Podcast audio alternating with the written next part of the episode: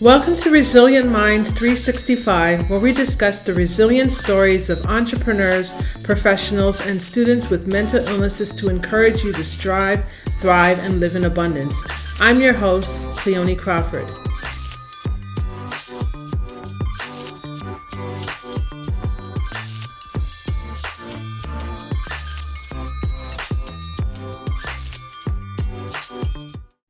Today, guys, we have a wonderful guest uh, with, with us.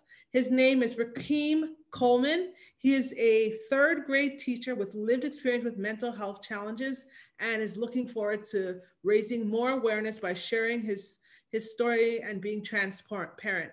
So, with that said, we now welcome Rakeem Coleman. Hello, everybody. How you guys doing today? First of all, I want to say thank you uh, to Cleone for inviting me on her podcast. I really appreciate it.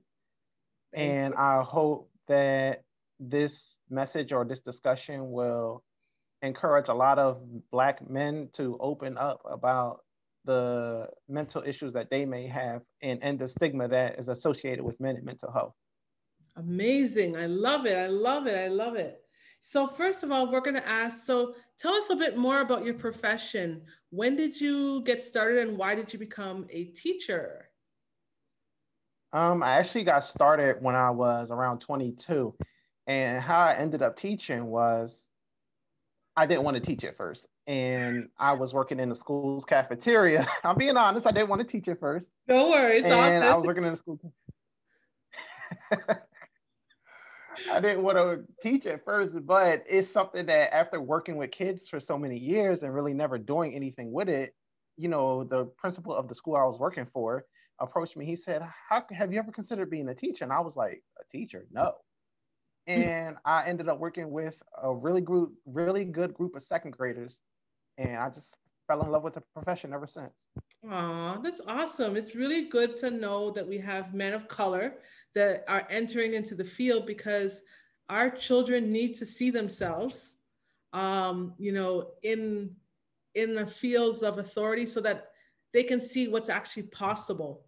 And yeah, good on you for actually taking up the the mantle to teach and to inspire a nation. You never know exactly who you're going to inspire next. So that's awesome. Well, I appreciate that. Thank you. No problem. So where exactly are you from? I'm actually from Philadelphia. Okay. Pennsylvania. Pennsylvania. Cool, cool. And so we're going to go right into the interview based on that. What is your mental health diagnosis and when were you diagnosed? Well, to keep it medically correct, I would say I was diagnosed with bipolar schizoaffective disorder. Oh. And I was diagnosed sometime in the middle of 20, 2018. Okay. Wow. So it's pretty recent then. Yes. Okay. And so tell us more about what bipolar schizoaffective disorder is for you. What does that look like? Um, for me, it looks more like one, I would say it's mainly mine is a lot of depression. Mine okay. comes in mine came in the form of a lot of depression. Mm-hmm. And there was moments where if I wasn't depressed, then I was extremely manic. And mm-hmm. for those that really don't or unfamiliar with manic, it just means that you're overly happy to the point where you just don't think you make reckless choices.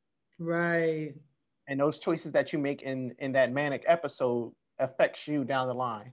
Mm-hmm. And you know, something that a lot of people really don't know is that manic and depression actually are two sides of the same coin. Hmm. You know, when you manic, you may go out here and buy a twenty-five thousand dollar car, but you can't afford the twenty-five thousand dollar car. Mm-hmm. And when you come down off the the manic high, you're depressed because now you have a $25,000 debt. Yes, I get you. I totally get you because I have lived experience with bipolar. So that whole analogy of the cars, I can definitely identify because I was supposed to buy a Mercedes Benz when I was manic.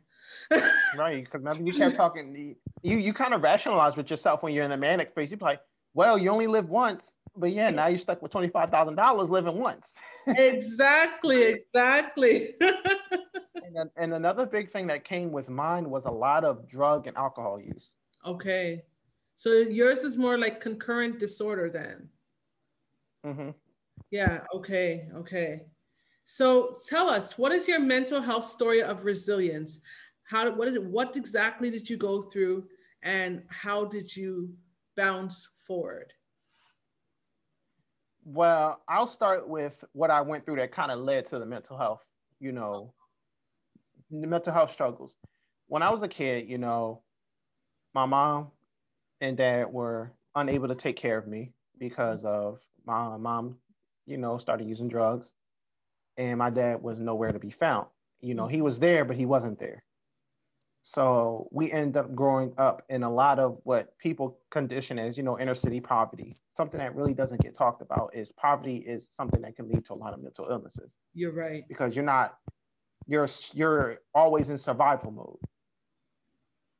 So after you know they just got involved, we went to go live with a family member, and that family member did the, you know, they did a good job. You know, they raised us the way that we should have been raised. And something that I found out about my family is that there's a lot of mental health in my family from addiction to bipolar to schizophrenic. That thing is a really common theme in my family. And my mental health, you know, journey really started when I was 13 because out of nowhere, I just got really, really depressed one day. And I'm talking about just didn't want to get out of bed, couldn't sleep, just didn't want to eat. And if I did eat, it was just to eat and nothing more. Mm-hmm. And I remember I went to my therapist's office one day when I was 14, and I just told him I don't want to live no more. And I tried to kill myself with a pair of rusty scissors. And I ended up getting taken to the psychiatric hospital here in Philadelphia. Mm-hmm. And it really never went on beyond that. I never really considered myself to have a, you know, a mental illness until I got older. And then the drug use started when I was like 14. I started smoking weed, then that turned into drinking, then that turned into just full blown addiction. Mm. And then fast forward to me as an adult, now I can't function as an adult because I'm addicted to this, I'm addicted to that. I mean, I'm pretty much trying every drug that ain't nailed to the floor and every drug that's been invented and several that haven't been invented. And part of where my resilience came in was just this need to want to get better, just this need to know that there's more to life than just what what people have told me. Like, you know, people are quick to throw out a label like, oh, you're this, you're that, you're bipolar, you're schizophrenic, you're right. depressed, you're this, but I'm always been the person, and this is something I carry with me today, is that I'm not that that's what you think of me. We yeah. never we talk about mental ish mental health, but we never talk about the trauma that leads to the mental health. Exactly. You know, and another part of my story was I was sexually assaulted three times. Oh no, I'm sorry. Wow. So that played a lot into my depression because I started internalizing everything because as a black man, who do you go to when you have an issue that when you have a, a mental hurt that you can't explain to people? Exactly. Right. Like who do we who, like the question is who does not just black men but who do us as black people go to when we're when we're depressed when we're feeling lonely when we're feeling hurt when this thing that's happened to me has traumatized me and the only thing our family can say is oh pray about it oh, we don't let nobody know, oh, whatever happens in this family stays in this family. Right. And especially for black men who because we're always perceived as being the strong ones. Like even the strongest, even I always tell people, even Superman need a Lois Lane. Exactly, definitely.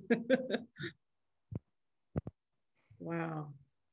Phenomenal. Wow it's so sad. It's true. Where do we go when we have our issues? It's really hard for us to kind of reach out to people because people are always expecting us to be these super these super people that we can handle anything and they just assume that we're resilient no matter what you know, they don't give us that space to be able to be vulnerable at times.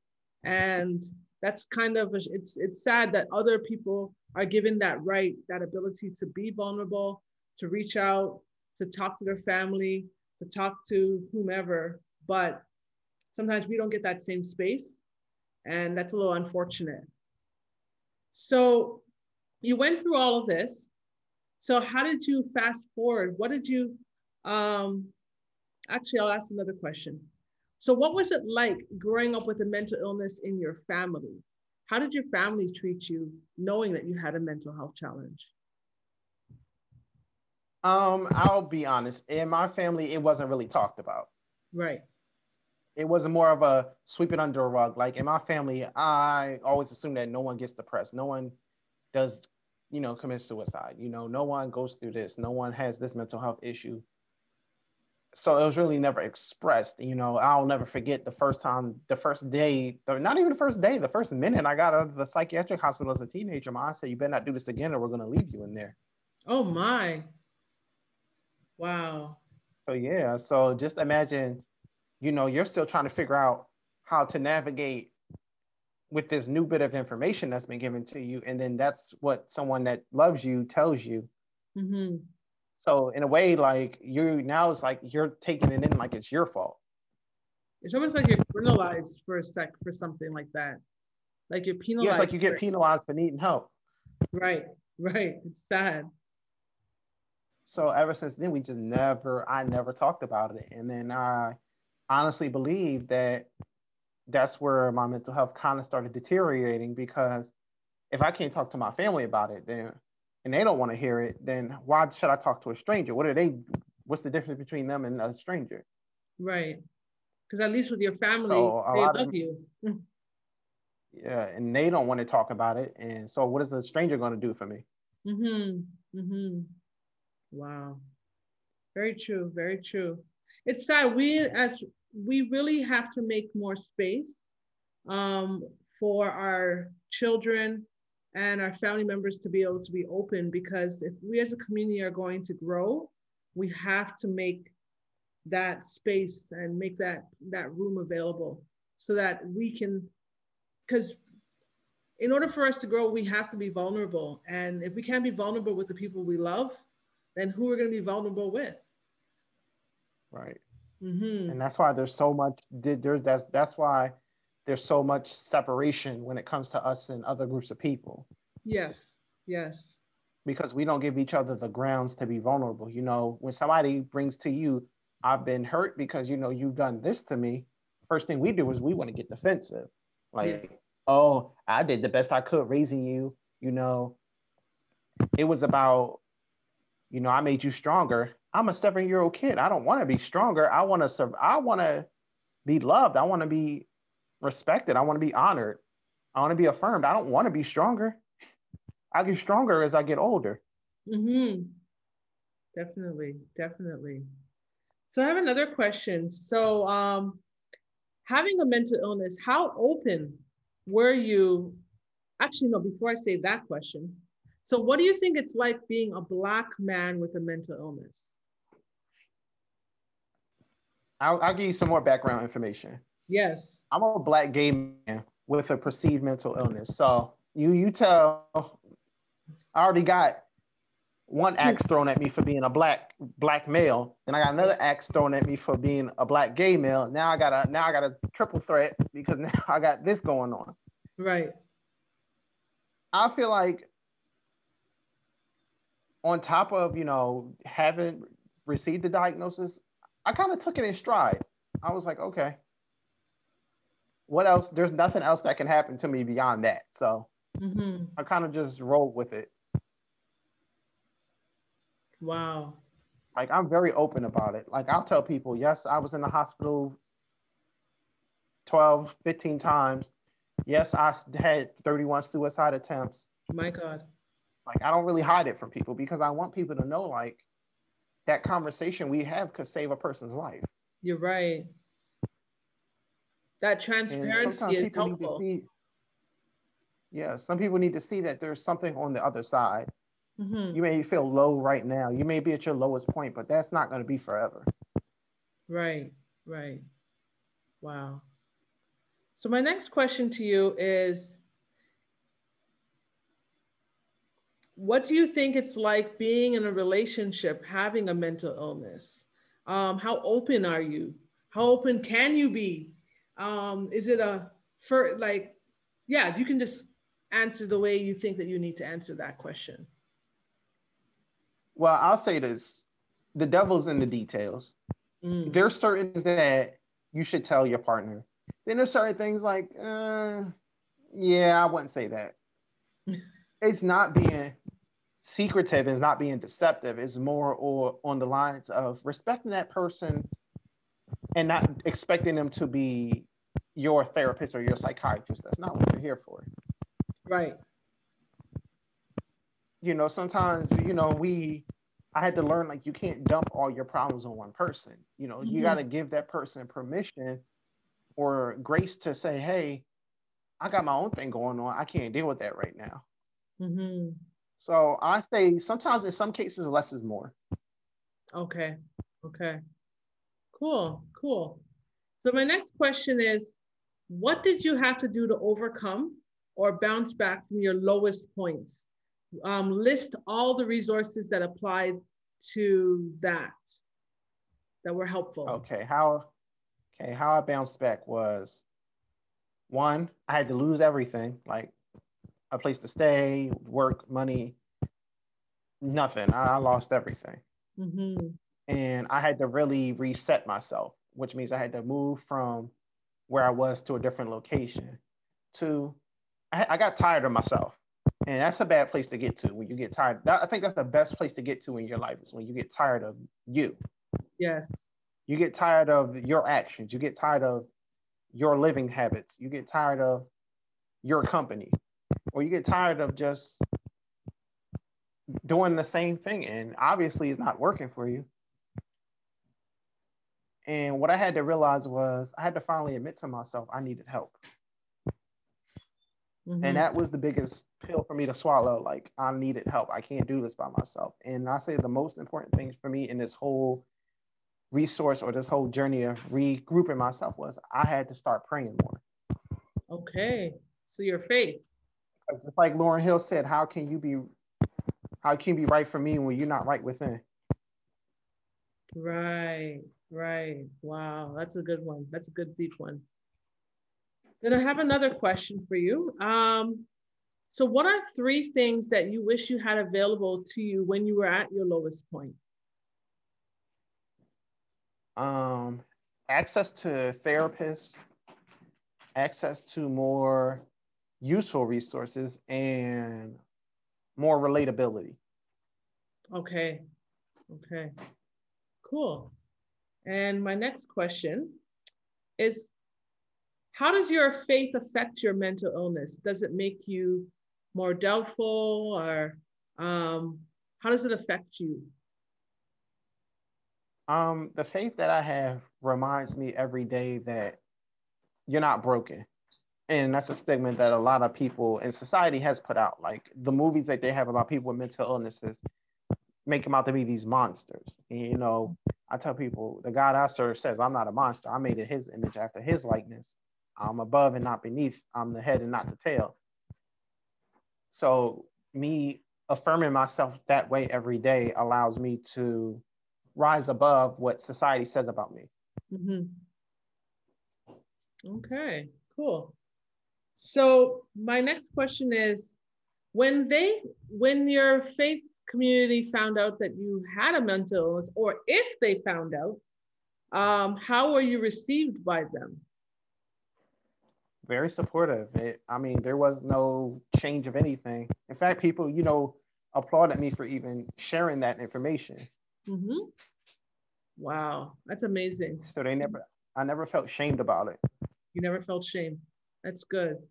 Some communities, unfortunately, because of ignorance, they may not necessarily know how to um, to, to deal with you because sometimes they demon. I find that sometimes some congregations or churches or communities demonize um, people with mental health challenges. Oh, that must be a demon, and and they write you off, and but that person doesn't get the help that they need. Yeah, I totally agree, and that's a and that's a, a thing that the church kind of needs to get a hold of, and th- if they would just allow people to have that space to express that I guarantee you a lot of people we wouldn't have as many problems as we do today. That's so true. Very true. So my question is what words of hope can you give to our listeners? What would you tell them? My favorite thing is it gets better. It gets better. It looks it looks hard now. It looks like there's no end in sight. You're gonna fall, you're gonna hit your lowest point, but it's gonna get better. Okay. Wow. I like that. I like that. So, with that said, we are going to switch gears a little bit to I, another side of the, um, the interview where it's more about music therapy. Because as you can see behind me, there is a book and it's called The Music of My Life. Basically, it's about my journey with mental health challenge as a woman with bipolar. And um, so, my question to you is what type of music do you like? Um, I'm a contemporary jazz neo soul guy. Okay, all right, all right. So with that said, if you were to think of one song that best describes your journey, what would it be and why? Um, one song that would describe my journey? Never would have made it by Marvin Sapp. Ooh, yes, that's a beautiful song. I love that song. So deep, so that yeah, it definitely I can see why you would say that really touched you. But you know what? I want to and then before we end this, I actually want to kind of go back a little bit. You mentioned that you I, for, I forgot to ask you these questions, but you did mention that you had almost what 31 suicide attempts? Yes. That is a lot. And between, like, yeah, was that over the span of how many years? Um, what was the? When was say it? about four? It's a span over 14 years. 14 years. Wow. Wow. And what, what are some of the things that caused you to get to that low point?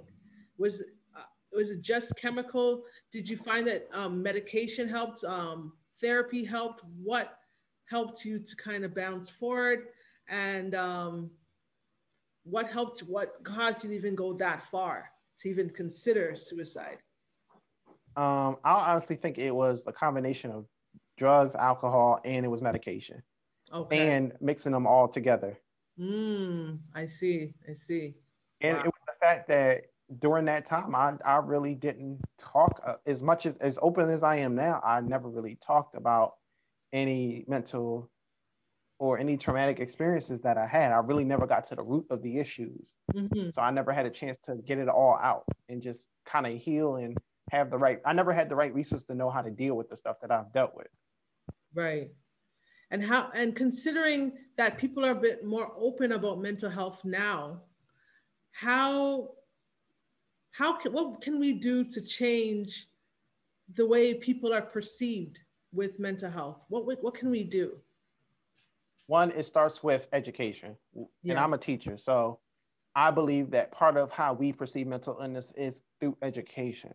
Mm-hmm. You know, read, read, read books, go online, look at YouTube t- videos, you know, ask somebody, you know, hey, if somebody's going through this and this looks like this, what do I do? Mm-hmm. You know, a lot of the stuff that we do is based on assumption or is based on old, outdated information that is no longer relevant. Okay. Okay. We have to, we have to, as a people and just as society in general, continue to educate ourselves. Yes. Definitely, definitely.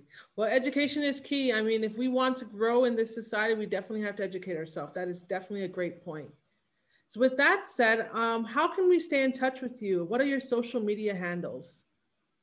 Okay, you can look me up on Facebook. My name is Rakeem Jamal, R A K E E M, Jamal, J A M A L. Mm-hmm. Um, LinkedIn is just my name, my first and last name. Rakeem Coleman. Okay. And Instagram is teacher underscore student 92. Oh, okay. So I will make sure that that information gets put into your into the bio so that if people want to get in contact with you, they can contact you that way. Okay. Awesome. So with that said, thank you very much, Rakeem, for joining us here on Resilient Minds 365. I think it was a really, this was really informative and really helpful. And I'm really hoping that you're going to inspire somebody through your story. So with that said, and to all you resilient minds out there, until next time, please subscribe to us on all our platforms and don't forget to rate the show and leave a review for us on Apple Podcasts. Also, join the community of resilient minds and sign up for our monthly newsletter at cleonecrawford.com. Be sure to grab a copy of the book, of my book, The Music of My Life, on all Amazon marketplaces to get to know me better. And if you can think of one person that will receive value from today's show or connect with Rakeem's testimonial, please share it with them. Feel free to take a screenshot of this week's episode of the podcast and tag us on Instagram. You can tag myself at Only Cleone or Resilient Minds 365 and today's guests at the at what was your um, Instagram again? Teacher underscore student 92. Perfect. Teacher underscore student 92. And remember, mental health is not a death sentence. Despite your illness, you can strive, thrive, and live a life of abundance. Until next time, I'm Cleone Crawford, and I'm signing off.